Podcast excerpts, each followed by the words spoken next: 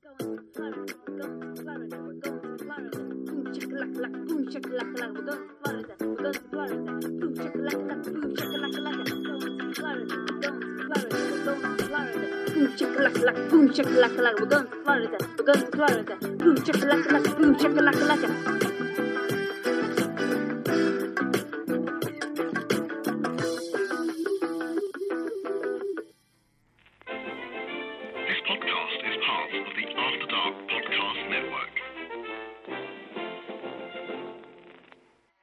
Welcome to this month's episode of that Florida podcast. I'm afraid you're just stuck with me today, so I'm flying alone.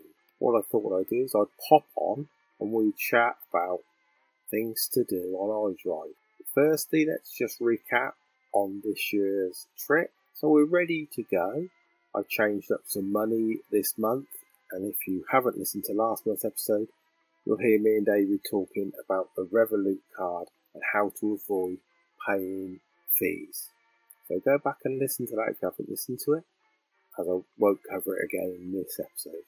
It was my due date, so I duly changed a thousand pounds into dollars and got an exchange rate of around 125. At the time of publish of this episode, we will be under 70 days. So the countdown is on, and it'll only be a few days before I can start doing my dining reservations. Well, I'm not sure I'm going to do any. Maybe one or two, but we'll see about that in the coming weeks.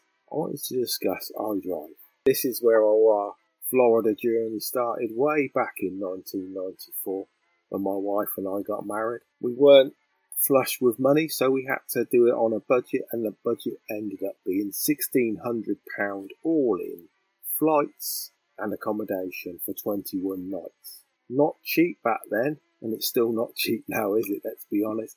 But yeah, 21 nights for £1,600, and we stayed on iDrive. Hotel that we stayed in was a Best Western. I'm not sure of the rebranding of the hotel, but there is still a Friendly's in the car park, which was where we had breakfast most mornings on our honeymoon.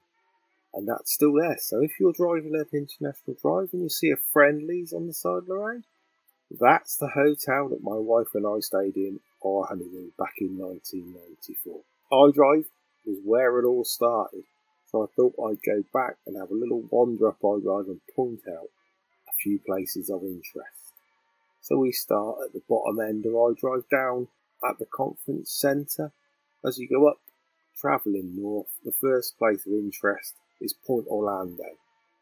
Now, Pointe Orlando has a few things going for it. It's got some fantastic food in there. It's got a good children's play area, which is inside and air conditioned. Always great for adults.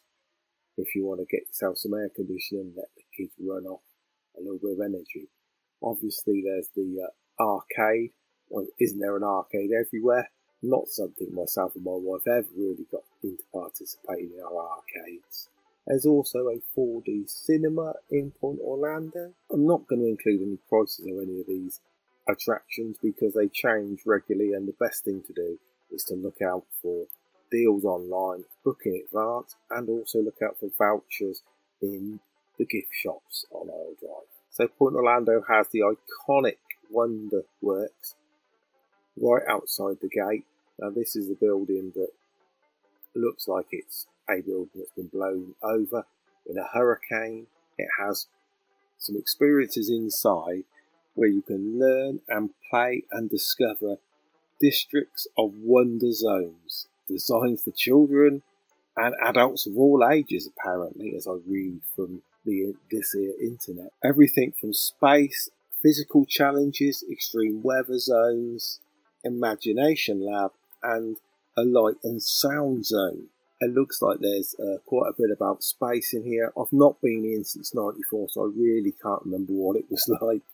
But it looks like it's really worth a visit, and obviously a great place to go when the weather's not great or it's just so damned hot outside. There's an indoor climbing activity, but Pointe Orlando has some great shops, as I said before, and some pubs and restaurants of interest. But it's probably the least interesting of the three that I have picked. We carry on to our next stop of International Drive. So the next stop on our journey up I Drive is the Icon Park, a London Eye style Ferris wheel which stands at 400 feet high. They're at the moment doing a deal where you can have your own capsule for $25. I did say I wasn't going to include pricing. With this experience, you get your own camera, which you take photographs of billboards that you can see from your rotation on the wheel. Obviously, this is a experience to do to be able to look over the skyline or Orlando, a little bit like, as I referenced before, the London Eye. But they've now added these billboards to give some more rideability to the wheel for people that have been on before, I assume. It's something entertaining to do and well worth a look because you can see Epic Universe coming up out of the ground as you go round in the wheel, and of course the rest of Orlando. The next thing is the Sky Flyer. Now this is a a spinning chair ride. That's the only thing I can describe it as. It's a tower that goes up and the chairs spin round at speeds of up to 60 mile an hour apparently. I'm not sure I'd want to be up there. It's 450 feet high and it spins at up to 60 mile an hour. I'm not sure it would go that fast. It certainly doesn't look that fast from the ground, but it's quite an experience to be up there. And again, you're going to have some fantastic views across Orlando and to be able to see Epic Universe coming up out of the ground. Icon Park also has one of those small trains for you to ride round on with your children, as do most of these attractions on iDrive that I've included in this small roundup things to do on International Drive. There's also a carousel for the small kids and other small rides at Icon Park. There's also a slingshot. I'm not sure I would do it, but it looks a fantastically exhilarating experience if you're into those kind of rides. There's also a museum of illusions, which is a mirrors and illusions exhibit where you can take selfies and obviously it's really aimed at the Instagram generation, which looks like a lot of fun and it's obviously air conditioned, which for most of us is a winner. They also now have an extreme virtual reality experience, which I have no clue what an extreme virtual reality experience is, but I assume it's using using virtual reality goggles to create an immersive experience. There's also a Madame Tussauds on site at the Icon Park, which is also a great opportunity to take those selfies and share them on your Instagram. There's also a small sea life centre at the Icon Park, which is a nice introduction to sea life for the younger one, with some fantastic exhibits inside a air conditioned aquarium.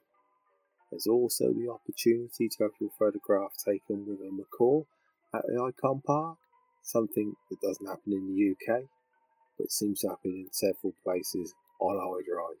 And the third park I'm going to discuss is Fun Spot. This has some great go karts which look really good fun, a freedom flyer, and a street roller coaster with a white light, White Lightning roller coaster, and Sky Coaster, which is apparently the second tallest in the US at 250 feet. I don't really know any of those stats or understand any of what I've just said, but there you go. I've not been to Fun Spot, so we will have to go and have a look in September and see what it's like. But it's got some interesting experiences. Also, it has a indoor skydiving experience. That's something I think I'd like to try. There's also obviously small rides for the children, and I expect, I think there's a train as well for the children.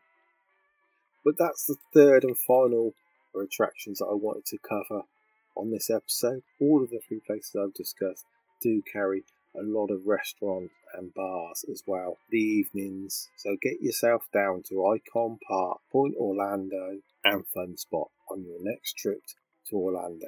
Just an honourable mention for a couple of other things to do on iDrive. Apparently, there are three escape rooms to do on iDrive. Something I've never done. I'm not really sure that myself and my wife would do it alone. But if you're looking for something to do as a group, an escape room's quite a fun activity. Again, it would be indoors and in the air condition. And if it's not too bad the weather, then why not try one of the three crazy golf courses, as we would call them in the UK, on iDrive.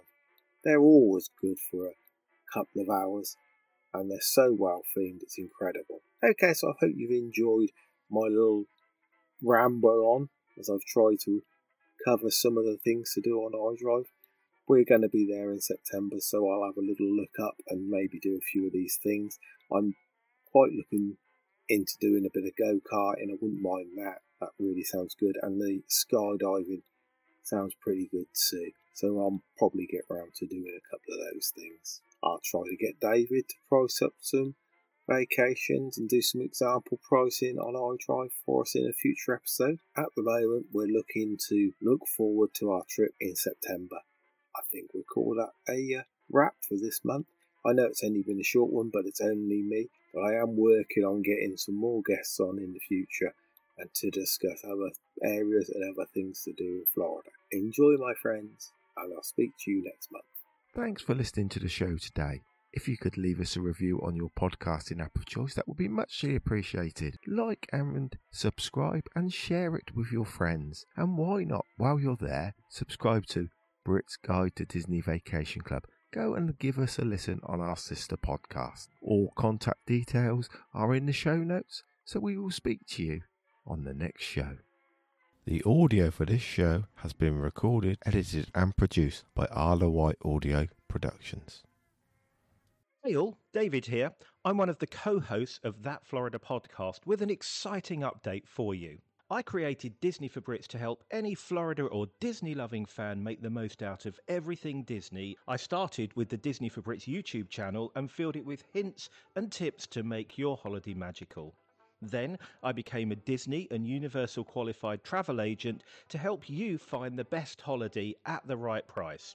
And as I'm a learning machine, I've also trained with the world's greatest cruise lines, hotel chains, and much more from Virgin to MSC, Cunard to Hilton. So don't spend hours looking, comparing, and searching for the very best holiday. Let me do all the hard work for you.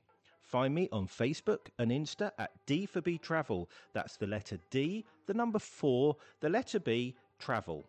All you non Disney fans, and I know you exist, haven't been left out. Check out Ollie Travels, where my Fox Red Cockapoo curates all the best non Disney holidays out there. From cruises to all inclusive, family value holidays to the most luxury holidays you can find, he finds them all. Check him out on Instagram and Facebook at Ollie Travels. Find out more about everything I do to help you at www.disneyforbrits.com. That's Disney, D I S N E Y, the number four, Brits.com. If you're a fan of Disney pins and magical merchandise, check out Pin Imagineers. It's a haven for pin collectors and enthusiasts with bucket loads of information, regular sales, ops, and giveaways. And you're joining one of the quickest growing pin communities in the UK. Find them on Facebook and Instagram at pin Imagineers. Look forward to seeing you again on another podcast and can't wait to help you on any of my channels. As our pal Mickey says, I'll see you real soon.